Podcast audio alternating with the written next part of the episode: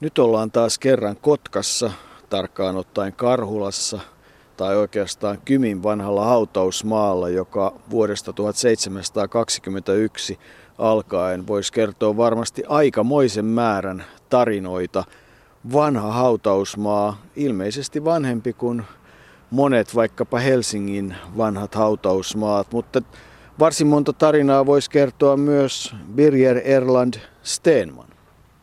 Ennen kuin hänestä puhutaan, niin sen verran tietysti tästä hautausmaasta, että tänne on haudattu Sinebrykoffeja ja Kullikseeneja ja suomalaisia kulttuurisuvun jäseniä ja todella vanha, aika pieni hautausmaa, mutta kauniilla paikalla tuossa Kymin kirkon juurella ja siistissä, kauniissa kunnossa. On, osa on vanhoja hautoja, osa vähän tuoreempia, kuten tämä Birger Erland Steenman, mies, joka aika voimakkaasti on vaikuttanut suomalaiseen urheiluun, ennen kaikkea voimisteluun, mutta josta hyvin vähän loppujen lopuksi on olemassa mitään kirjallista aineistoa. Eli kun lähdimme häntä etsimään, niin aika tyhjästä lähdimme, vähän niin kuin uimari Arvo Aaltosen kohdalla, mutta lopulta alkoivat solmut aueta ja, ja kun tapasimme hänen ainoan lapsensa, tyttärensä lastenlääkäri Liisa Forslundin, niin alkoi Pirjer Erland Steenman eli lempinimeltään Pizza avautua meillekin.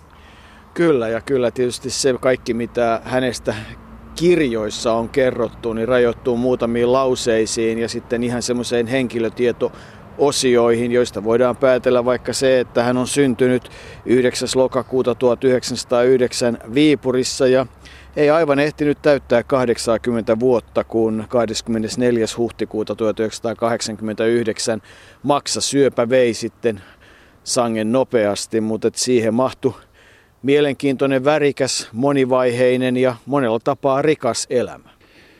Kyllä, ja hän oli nimenomaan ehkä pisimmän työnsä teki voimistelijoiden voimistelumaajoukkueen valmentajana ja oli sen joukkueen valmentaja, joka Lontoossa kahmi kultamitaleja, mutta oli hän itsekin olympiaedustaja.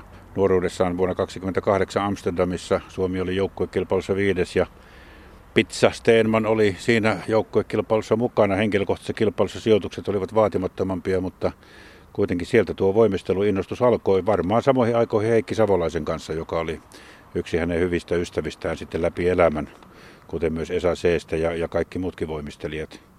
Tuo lempinimi pizza tietysti, niin se kannattaa ehkä heti selvittää, että sillä ei ollut todellakaan mitään tekemistä Napolissa keksityn ruoka-aineen kanssa, vaan, vaan tuota, se tuli siitä, että Birger oli suomalais-suomenkieliselle ehkä vähän tuollainen vaikeasti sanottuva etunimi ja, ja voimistelupiireissä ennen kaikkea häntä ruvettiin sanomaan pizzaksi sitten, mutta kuten Liisa Forslund sanoi, niin ei sillä mitään tekemistä. Tuskin pizza itse koskaan pizzaa söi. Toinen lempinimi oli Stena. Tiedä häntä vaikka söi, koska myöhempinä vuosina tietysti matkusti aika tavalla ja ei sieltä Itävallasta, jonne muun muassa junamatkat veivät sitten ihan myöhäisvuosina, niin, niin ei sieltä nyt Italian puolelle kovin pitkä aika ollut. Hän avioitui sitten vanhoilla päivillään todella 1945 Anni Tuunikki Haapasalon kanssa ja Liisa Forsun syntyi sitten 46, eli kun Anni Tuulikki, joka myös lepää tässä haudassa, oli syntynyt 1908, niin aikuisella iällä he saivat esikoisensa ja ainoan lapsensa, mutta sitä ennen Pizza tai Stena oli kyllä tehnyt aikamoisen työn ja nähnyt aika paljon niin urheilun kuin muunkin osalta. Hän kirjoitti ylioppilaaksi 1929 Kotkan ruotsinkielisestä yhteiskoulusta ja, ja valmistui sitten sekä voimistelun opettajaksi että myöhemmin hammaslääkäriksi, tai oikeastaan melko samaan aikaan. Ja sanottiin, että kun lukeminen oli mukavampaa vaikkapa ravintolan pöydässä, niin siinä opiskelu sujui hyvin. Hän otti kirjan ja, ja opiskeli itsensä todella näihin kahteen ammattiin, joista toista ei tehnyt lainkaan, mutta hammaslääkärinä pitkän uran. Niin, vuonna 1936 hänestä tuli vielä hammaslääketieteen lisenssiaatti. Tohtoriksi hän ei koskaan väitellyt. Itse asiassa tämä pizzan jahtaaminen lähti siitä, että ystäväni Kalevi Suortti, joka aikanaan oli SVOLn palveluksessa ja sitten on tehnyt uran, on vielä eläkkeelle jäämässä, mutta vielä, vielä tuolla eduskunnassa avustajana, niin hän rupesi puhumaan, että on olemassa tämmöinen Birger Steenman, jonka potilaana hänkin oli aikanaan 50-luvulla pikkupoikana, kun naapurin pojan jääkiekkomailla pihapeleissä osui suoraan etuhampaaseen ja se vääntyi pahasti. Ja niinhän meni Birger Steenmanin vastaanotolle ja Steenman silloin teki siihen sen verran vahvan ja hyvän hampaan, että tuo 50 vuotta, yli 50 vuotta vanha hammas putosi suortin suusta vasta tänä vuonna, joten ei hän huono hammaslääkäripizza ollut. Ei, ja eli sillä kyllä varsin hyvin, vaikka sitten välillä piti pitkiäkin jaksoja, että ei hammaslääkärin tointa ehkä niin keskittynyt voimistelu ja muut asiat veivät. Kuten sanottu, hän oli olympiakävijä vuonna 1928, eli viides joukkuekilpailussa, jonka johtajana oli silloin Yrjö, lempinimeltään Jyrä Nykänen, jonka vaiheet sitten päättyivät talvisotaan. Ja sen jälkeen sitten Birger Steenman otti erityisesti tuon voimistelun päävalmentajan tehtävät. Hän on ollut päävalmentajana 37-59, mutta että siinä Amsterdamin joukkueessa oli paljon tuttuja voimistelunimiä. Kunnas, Make Uosikkinen, Noroma, Heikki Savolainen, Korhonen, Kinos ja Ylönen Stenmanin lisäksi ja, ja se oli tietysti aikamoinen kokemus. Sitten seuraava oikeastaan tilastoitu asia oli vuoden 1931 Pariisin voimistelun MM-kilpailut, josta puhuttiin jo Heikki Savolaisen osalta. Siellä taisi seikkailla jos jonkinlaisia partasuu paholaisia tuomaristossa ja muuta, mutta voimistelun kilpailut, jossa lajeina olivat myös 100 metriä kuula korkeus ja köysi kilpailu.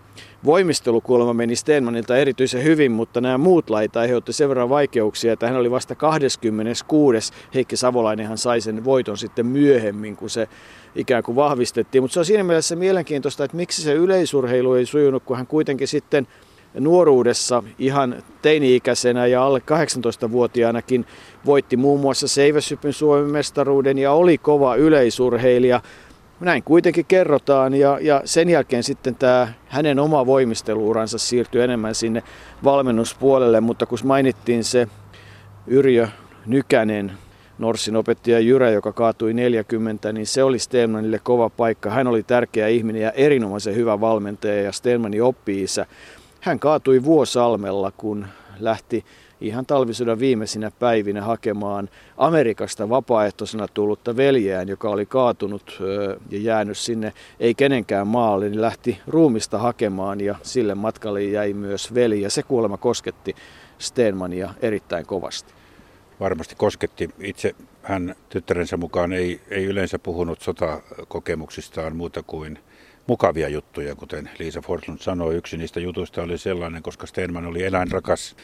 Hän oli, oli tuota mennyt jonnekin komentopaikalle ratsastaen hevosella ja tullut sieltä sitten takaisin, mutta huomannut siinä jossain välissä, että polle, polle, että minä olen niin painava, että kävelläänpä tästä. Ja jostain syystä hän oli kävellyt suoraan korsuun asti niin, että hevonen oli juuttunut siihen korsun oveen. En tiedä mikä oivallus se olisi ollut viedä hevonen korsuun nukkumaan ehkä siinä oli sitten jotain, jotain tuommoista niin kuin stimulanttia joukossa, mutta Pollea kuitenkin hän siinä kovasti yritti huusata, hyysätä samalla tavalla kuin hän oli musiikkimies ja, ja kuunteli, kuunteli mielellään musiikkia. Siitä on tietysti hauskoja kertomuksia, kun päästään hänen tähän toiseen puoleensa, johon alkoholi kuitenkin aika voimakkaasti liittyi, niin hänellä oli tapana muun muassa kuunnella Mendelssohnin viulukonserttoa kotona nauttiessaan myöhään yöhönkin. Ja, ja koira siinä ulisi, Tomi koira ulisi siinä vieressä ja Stena tai Pizza oli vaan silitellyt Tomia ja sanoi, että siinä se Mendelssohnin sitä soittaa, että kuuntele vaan, se on hyvää musiikkia. Kuitenkin hän piti myös viihdemusiikista ja siihen liittyy tarina Marskista. Ei siis sotapäälliköstä, vaan hotellista. Niin, hän asui Helsingissä, kun vaikutti siis Karhulassa, piti hammaslääkärin vastaanottoa siinä talossa, jota käytiin katsomassa Kymyjoen tie yhdessä, niin, niin hän sitten asui yleensä joko Tornissa tai mieluusti Marskissa ja kerran sitten Tuomo Jalantie, joka myös pitkäaikaisena voimisteluvaikuttajana hänet hyvin tunsi ja paljon yhteistyötä teki, niin kertoi ja avasi sitä tarinaa meille hiukan. Niin oli kerran hakemassa sitten Marskista Birger Steenmania ja kuinka ollakaan miestä ei löytynyt aulasta, mutta jostain kuului musiikkia ja vihreät niityt kaikui komeasti ja siellähän kapellimestari Steenman johti orkesteria. Hän oli kuulemma hyvin herkkä ja tällainen ihminen ja, ja se oli yksi hänen suosikkisävellyksiään, mutta kyllähän eläintarinoita, jos niihin vielä palataan, on se, että eihän Jänismetsällä mielellään vaikka sai Jäniksen mm, tähtäimeen ja ampunut, ja oliko sekin sitten eläinrakkautta, että Tenolla kalastaessa lohi piti hakea osuuskaupasta, kun takaisin tuli, en tiedä. No se oli hänen tapansa suhtautua harrastuksiin. Metsällä piti kuitenkin käydä, koska siinä oli kaveripiiriä ja ehkä siinä oli sitten jotain muuta, pientä juhlan, juhlan tynkää siihen liittyvää, mutta ei hän itse koskaan todellakaan ampunut. Hän, hän oli musikaalinen. Hänen isänsä Ernst Edwin, joka lepää tässä haudassa, samassa sukuhaudassa, niin se oli erittäin hyvä viulunsoittaja ja nyt on tuo periytynyt sitten niin, että tyttären Liisa Forslundin poika on taitava viulisti ja soittaa myös pianoa. Tuosta vihreistä niityistä vielä Liisa, Liisa kertoi sen, että se oli todella rakas kappale isälle. Muun muassa niin rakas, että kun hänen norjalainen miehensä, siis Liisa Forslundin norjalainen mies, oli hyvä kitaristi, niin, niin Pirje Stenman osti tälle vävypojalleen oikein kalliin kitaran ja ensimmäiseksi sillä sitten piti yhdessä laulaa nuo vihreät niityt siinä oli, sehän on kaunis melodinen sävelmä ja, ja musiikista, niin hän piti nimenomaan semmoisesta klassisesta musiikistakin, jossa oli jonkun verran aina melodiaa, että jotain Wagnerin tyyppistä tai jopa Sibeliuksen, sanotaan nyt synkimmät sävellykset eivät olleet hänelle mieleen, vaan, vaan melodiaa piti olla, kuten koko elämässä. Hänelle tuo sanonta, että elämä ilman juhlaa on kuin pitkä matka ilman majataloa, sopii varmaan oikein hyvin, eli aina oli kaikenlaista kommellusta ja kyllähän Liisa Forslund, hänen tyttärensä tunnusti, että että isälle tuo alkoholi joskus maistui. Oli kuukausia, ettei maistunut ollenkaan ja sitten tuli taas jaksoja, jolloin, jolloin se maistui. Hän oli itsepäinen, mutta ei paha, mutta tykkäsi juhlia ja, ja siihen liittyy monta, monta tarinaa valmentajasta, joka todella oli, niin kuin korostan tässä vielä, Lontoon olympiakisojen Suomen voimistelumaajoukkojen valmentaja ja silloin tuli sitä kultaa kasapäin tuli ja palataan siihen hetken päästä, mutta kun kerran puhuit sen verran paljon Liisa Forslundista, niin eikö anneta hänen tähän väliin kuvata, miten hän oman isänsä kokee? Hän oli hyvä sydäminen, mutta toi myöskin hyvin itsepäinen. Ja sen, minkä hän teki, hän teki hyvin ja loppuun asti. Ei, ei ollut tapana jättää mitään asiaa kesken. Oliko hän niin sanotusti kaksijakoinen persoona?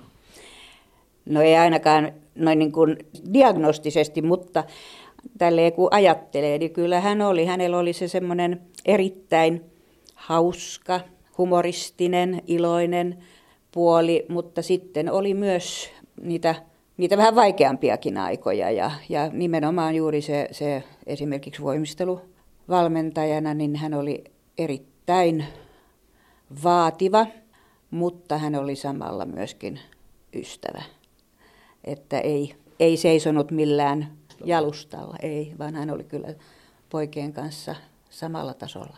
Voimistelijat ja aikansa voimistelijat kertoo, että hän oli aina voimistelijoiden puolella, että varusteet piti olla kunnossa ja asiat piti olla kunnossa. Näkyykö tämä myös niissä keskusteluissa, mitä hän kotona kertoi? Kyllä, ja nimenomaan hän oli aika arvosteleva tuomareita kohtaan, että jos hän tykkäsi, että oli, oli tapahtunut epäoikeudenmukaisuutta, niin hän kyllä otti siihen kantaa ja, ja voimakkaastikin. No hän oli siis hammaslääkäri, hän piti musiikista, hän osasi elää, oppi nopeasti, mutta sitten urheilu oli ilmeisesti rankingissa kuitenkin hyvin, hyvin korkealla. Kyllä, ihan pien, pikkupojasta lähtien hän alkoi ja, ja tuota, oli, ensin oli täällä Katajaisilla ja sitten Kotkan innossa. Voimisteli itse ja myöhemmin myöskin valmensi heitä ja sitten, sitten tuli ihan tämä maajoukkue, maajoukkue aika sitten, jota kesti monet vuodet.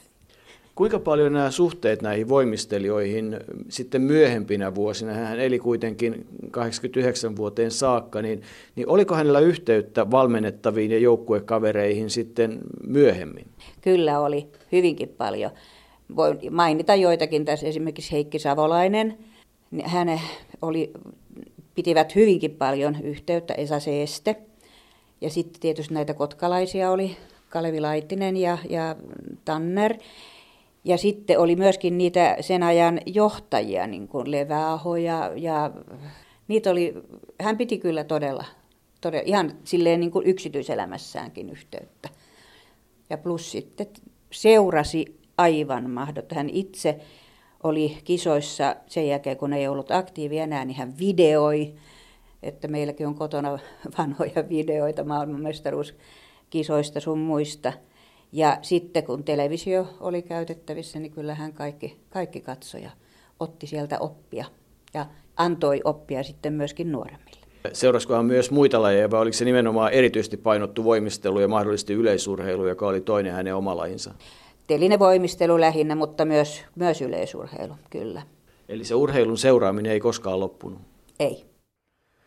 Näin kertoi siis Birje Stenmanin tytär Liisa Forslund. Ja jos hetken aikaa paneudutaan tuohon voimisteluun, siis 28 joukkuekilpailussa mukana Amsterdamissa, sitten pitkään valmentajana, päävalmentajana 37-59 ja ihan todella vastuussa sitten 40 eteenpäin, kun Nykänen oli menehtynyt ja hän oli sitten mukana järjestötoiminnassa, oli Suomen voimisteluliiton johtokunnan jäsenenä moneen kertaan 30-luvulla ja myöhemmin ja puheenjohtajanakin 68-69 oli kilpa- ja valmennusvaliokunnan puheenjohtaja, teki kansainvälistä yhteistyötä varsinkin Pohjoismaiden tasolla, kun kielitaito oli tietysti hyvä. Kuului olympiakomitean hallitukseen muun muassa yhdessä Jukka Uunilan kanssa 67-69 ja oli olympiakomitean valtuuskunnan jäsen 67-72. Sota-aikana hän palveli lääkintä luutnanttina muuten ja JR 30 ja 50 hammaslääkärin töitä, mutta siihenkin aikaan mahtui paljon valmennusta muun muassa Vierumäellä ja silloin kai sitten luotiin jo sitä pohjaa sille Lontoon aika huimalle menestykselle. Kyllä 13. päivä ja perjantai elokuussa 48 on, on yksi ehdottomia suomalaisen urheilumerkkipaaluja. Varmasti on ja pysyy sellaisena, näin täytyy tietysti sanoa. Ei sellaista määrää kultamitalia, kuusi kultamitalia ja neljä muuta tuli samana päivänä. Mutta sitten Stena, eli, eli Pirjer Stenman, oli, oli vielä valmentajana myös Melbourneissa ja, ja siellähän Suomi oli joukkuekilpailussa pronssilla. Ja kun Yrjö Valkama, joukkueen johtaja, oli, oli tullut sitten onnittelemaan, niin he todennut, että, että hyvähän se oli, mutta eihän tuo nyt ollut ollenkaan sellaista kuin Lontoossa, niin voimistelijat muistivat kyllä sitten muistuttaa Valkamaakin siitä, että ei siellä Lontoossa ollut mukana Japani eikä Neuvostoliitto, jotka olivat Suomen edellä Melbourneissa. Eli kaikki ne maat, jotka Lontoossa olivat jäljessä, olivat jäljessä myös Melbourneissa, mutta ne olivat ne maat, jotka sitten menivät siinä vaiheessa Suomen ohi. Eli kyllä Suomen voimistelu oli vielä aika hyvässä formissa, muodossa vielä, vielä pitkään Lontoon jälkeenkin, mutta, mutta kilpailu koveni ja arvostelukin vähän muuttui, jolloin tämmöiset puhtaat klassiset liikkeet, joita Heikki Savolainen muun muassa aina edusti, niin jäivät pois ja ruvettiin arvostelemaan selvästi niin kuin yksityiskohtaisemmin ja siitä sitten kaikki muuttui. Niin, sehän oli oikeastaan Heikki Savolaisen ja, ja Birje Steenmanin yksi yhtäläisyys. Toinen on se, että molemmilla on sekä tämä voimistelun opettajan että, että lääkärin, toisella hammaslääkärin, toisella lääkärin koulutus ja kovin samaa ikäluokkaa hän ovat ja myös hyviä ystäviä niin kuin Steesa ja muut. Se 48 siellä Earls Courtin Empress hallissa, niin kuin sanotaan, niin, niin on ollut aikamoinen eh, kokemus monellakin tavalla. Kisojahan ei käyty Wembleyllä ja vaan ne siirrettiin sinne sisähalliin sateen vuoksi. Ja, ja kyllähän siinä politiikkaa oli mukana valinnoissa, niin kuin siihen aikaan kuului. Sitten siihen kuului se, että Eelis Martikainen hukkui ennen kisoja. Aimo Tannerin olkapää meni sijoiltaan, sotavuodet oli verottanut ja, ja kyllähän tämä kokenut joukkue oli sillä nuorin osallistuja, oli 28-vuotias ja mukana myös Savolainen, joka oli nelikymppinen. Siinä oli nimiä Huhtanen, Aaltonen, Laitinen, Rovette, Räsvirta, Savolainen, Saarvala ja Salmi, eli, eli kyllähän se niin kuin huima joukkue kaiken kaikkiaan oli, mitä hän vei siellä. Esa Seeste oli mukana, mutta hän ei loukkaantuneena voinut osallistua, eli silloin kyllä otettiin irti kaikki. Ja kyllähän hän Birger Stenman oli muun muassa Laitisen ja Paavo Aaltosen henkilökohtainen valmentaja ja piti huolta muun muassa siitä, että pojat valmentautuivat, että viikonloppunakin oli parempi viedä kaverit mökille, kun päästään esimerkiksi Kotkan yöhön. Tahtoisiko sinä Stenman ensiksi antaa jonkinlaisen yhteenvedon voimistelujen sekä urheilullisesta puolesta että järjestelystä? Minun kysymyksessä on niin vaikeaa, sanotaan urheilullisesta puolesta ja järjestelystä. Tuohon ensimmäisiin puolen me jättäisin mielestäni vastaamatta, mitä tulee järjestelyihin, niin ottaen huomioon siis äh, australialaisten vaikeudet, luultavasti järjestelmät ensimmäisessä voimistelukilpailuissa.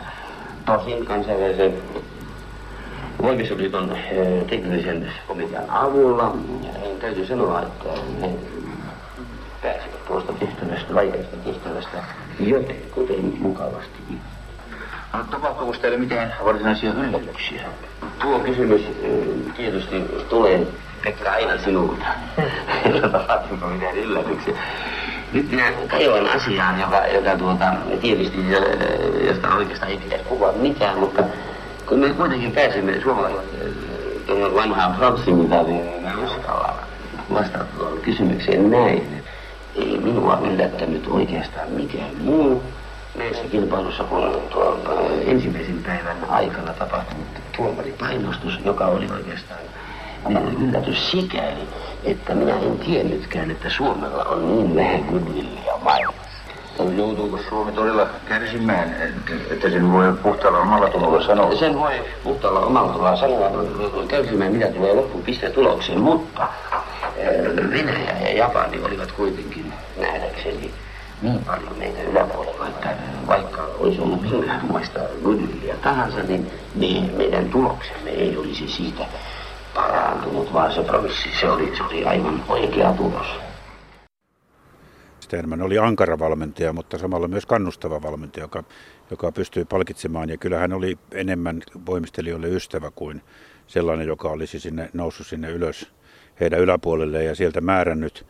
Ja kyllähän Jouko, niin äh, on kai se pakko kertoa se tarina siitä, että kun Lontooseen lähdettiin, niin ne lähtömuodollisuudet olivat niin ankarat, että hyvä, että saatiin voimisteli, osa voimistelijoista ja valmentaja mukaan matkalle. Niin, siihen sodan jälkeiseen Suomeen kuului hyvin se, että osattiin myös työn ulkopuolella pitää hauskaa ja monet sukupolvet ovat sen kokeneet niin, että kun Vierumäeltä on lyhyt matka Heinolaa, joka sitten kuitenkin tarjosi siinä vaiheessa aikamoisia ravitsemuspalveluita, niin niin tämäkin joukko viimeisen leirin jälkeen päätti lähteä rentoutumaan ja taisivat mukana olla kaikki muut paitsi Savolainen ja Seeste valmentajaa myöten ja siinä sitten pikkutunneille Heinolassa meni. Ja tota, taisi sitten kaverit tulla takaisin Vierumäelle huomatessaan, että yksi joukosta puuttuu, valmentaja on poissa ja sitä sitten etsimään ja tarina sitten seuraavana päivänä selviää, että kun ei valmentajaa löydy. Birger Sterman oli viettänyt rankan illan ja päättänyt hiukan levähtää siinä Heinolassa ennen lähtöä Vierumäelle – varmaankin sitten vuokra-autolla eli taksilla. Ja valinnut hyvän paikan, jossa on mukava sitten levähtää. Paikka vaan sattuu olemaan poliisiaseman portaat ja, ja siinä vaiheessa sitten komisaarit olivat sitä mieltä, että ehkä parempi lepopaikka on kuitenkin tuo putka ja pistivät sitten yöllä valmentajan lepäämään ja aamulla sitten pojat tulivat ja sanoivat, että olisiko mahdollista saada kuitenkin valmentajan mukaan, kun pitäisi tuonne Lontoon kisoihin lähteä. Ja No, siitä sen enempää, mutta että Birja Stermanin elämään liittyi se, että hän osasi myös pitää hauskaa ja sitten piti myös urheilijoista erityistä huolta. Ehkä sinne vuoteen 59 Sveitsin matkaan on hyvä mennä, nimittäin se on hyvin kuvaavaa. Suomi yllättäen voitti Sveitsin kolmella kymmenyksellä maaottelussa ja se sveitsiläisiä harvitti sen verran paljon, että Genevessä, niin kuin siihen aikaan tapana oli, niin banketti pidetään. Eipäs muuten pidetty, mutta Stenman totesi, että banketti pidetään ja koko joukko Geneven kasinolle. Ja hänen laskuunsa sitten, ei nyt mikään ihmeellinen, että kuitenkin kunnon ilta pojille, koska he ovat sen ansainneet, eikä Stenman näitä, niin kuin ei automatkoja ja muita koskaan liitolta velottanut. Hän oli hyvin tarkka liiton rahojen käytössä, mutta hyvin suurpiirteinen silloin, kun oli kysymys hauskanpidosta ja urheilijoista. Tätä hauskanpitoa esiintyy tietysti usein muullakin, niin ainakin tytär Liisa Forsnut muisteli voimisteluliitolle ja suomalaiselle voimistelulle hän oli varmasti niin kuin sanotaan edullinen valmentaja ja johtaja, niin kuin tuossa mainitsitkin, niin ei hän, ei hän koskaan laskuttanut mitään liitolta eikä muuta. Siihen aikaan hammaslääkäri kuitenkin ansaitsi sen verran hyvin suhteessa elinkustannuksiin, että hänellä oli varaa, niin kuin tytär sanoi, niin isä oli enemmän siellä voimisteluhommissa kuin hammaslääkärinä. Teki aina välillä hammaslääkärihommia sitten pitäkseen elintasoaan yllä ja saadakseen sitä rahaa, millä pystyi voimistelua sitten viemään eteenpäin. Joten hänen elämäntyylinsä oli semmoinen, hän ei millään tavalla niin kuin niitä varojaan jemmannut tai kerännyt, vaan, vaan käytti sen harrastuksensa ja intohimonsa. Ilmeisesti voimistelu oli aikamoinen intohimo hänelle. Toinen intohimo, mikä hänellä luonnollisesti oli täältä päin kotoisin olleena tai täällä päin asuneena, hän oli syntynyt Viipurissa, mutta sitten perhe muutti Rauman ja Helsingin kautta lopulta Karhulaan, oli meri. Totta kai oli meri ja ja, ja alussa mainitun Kalevi Suortin isä Tapani oli, oli mies, joka rakensi ja veisti useita eri veneitä Pirje Steenmanille. Viimeinen oli kahdeksan metrinen mahonkinen vene, jossa oli keittiöt ja kaikki pelit, kaksi Volvo pentamoottoria perässä, eli aikamoinen menopeli se kuului niin kuin perheen elämään myös ja, ja tuota, päästiin sinne saareen, missä sitten voimistelijatkin olivat harjoittelemassa silloin täällä. Niitä veneitä oli siis useita vuosien varrella, mutta viimeinen oli tuo aika iso. Eli aina kun täällä päin käy muistelemassa ja, ja pohtimassa erilaisia ihmisiä, niin kyllähän tuo meri on ollut semmoinen ihan, ihan olennainen elementti kaikille täällä asuneille.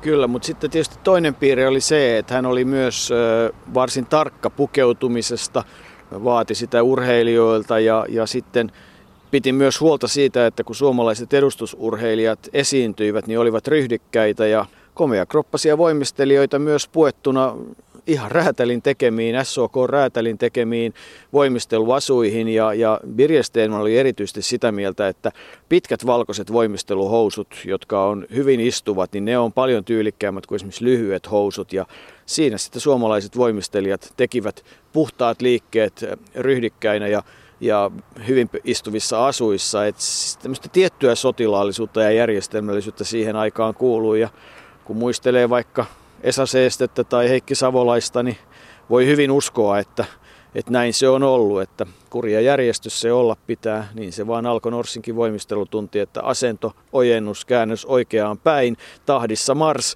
ja nelittäin avorivistöön järjestö ja sitten voimisteltiin, että semmoinen oli Birger Stenmanin ja Esa Seesteen oppi nuorille silloin.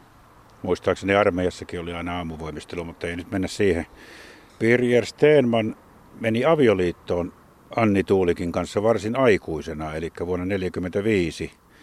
Ja, ja hän kertoi tyttärelleen sitten hauska jutun siitä, kun siihen avioliittoon valmistauduttiin. He olivat tunteneet kyllä jo nuoruudesta lähtien, mutta syystä tai toisesta avioliittoon mentiin vasta varsin, varsin aikuisena. Ja, ja isä oli kertonut sitten, että kun hän ei ollut käynyt rippikoulua, niin silloin sota-aikana hän oli siellä jossain puun alla istunut ja lukenut katekismusta ja monien mielestä niin Monet olivat sitä mieltä, että Stena on nyt tullut hulluksi, mutta ei hän hulluksi tullut. Hän luki katekismusta ja suoritti rippikoulun ja, ja sitten se oli mahdollista mennä naimisiin.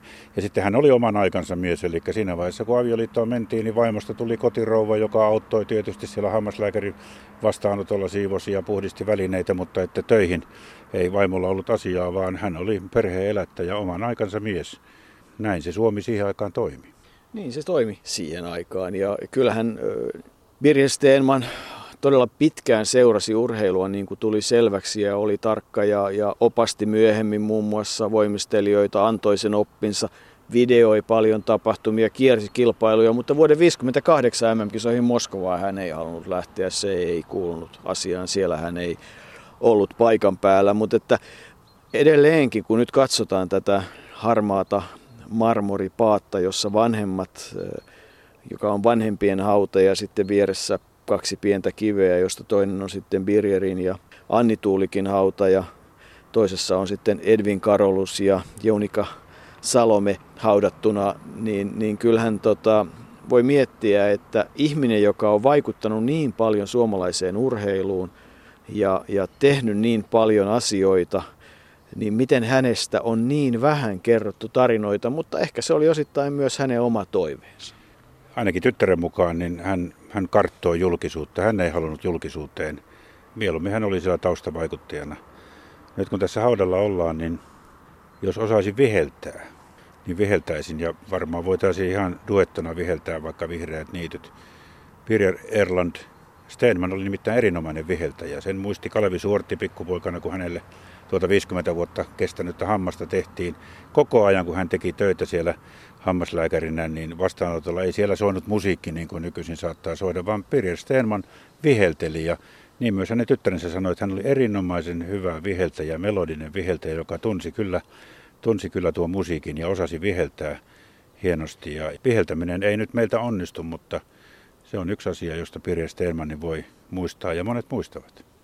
Minulla on ehdotus. Annetaan näiden lintujen pitää konserttia Birger Steenmanille. Ne laulavat nimittäin kauniisti ja puhtaasti ja tuttuja melodioita. Ja lepposa paikka Kymijoen läheisyydessä Karhulan kupeessa vanhalla arvokkaalla hautausmaalla, joka henkii historiaa. Oivallinen viimeinen lepopaikka Birger Erland Steenmanille, Pizzalle ja Stenalle.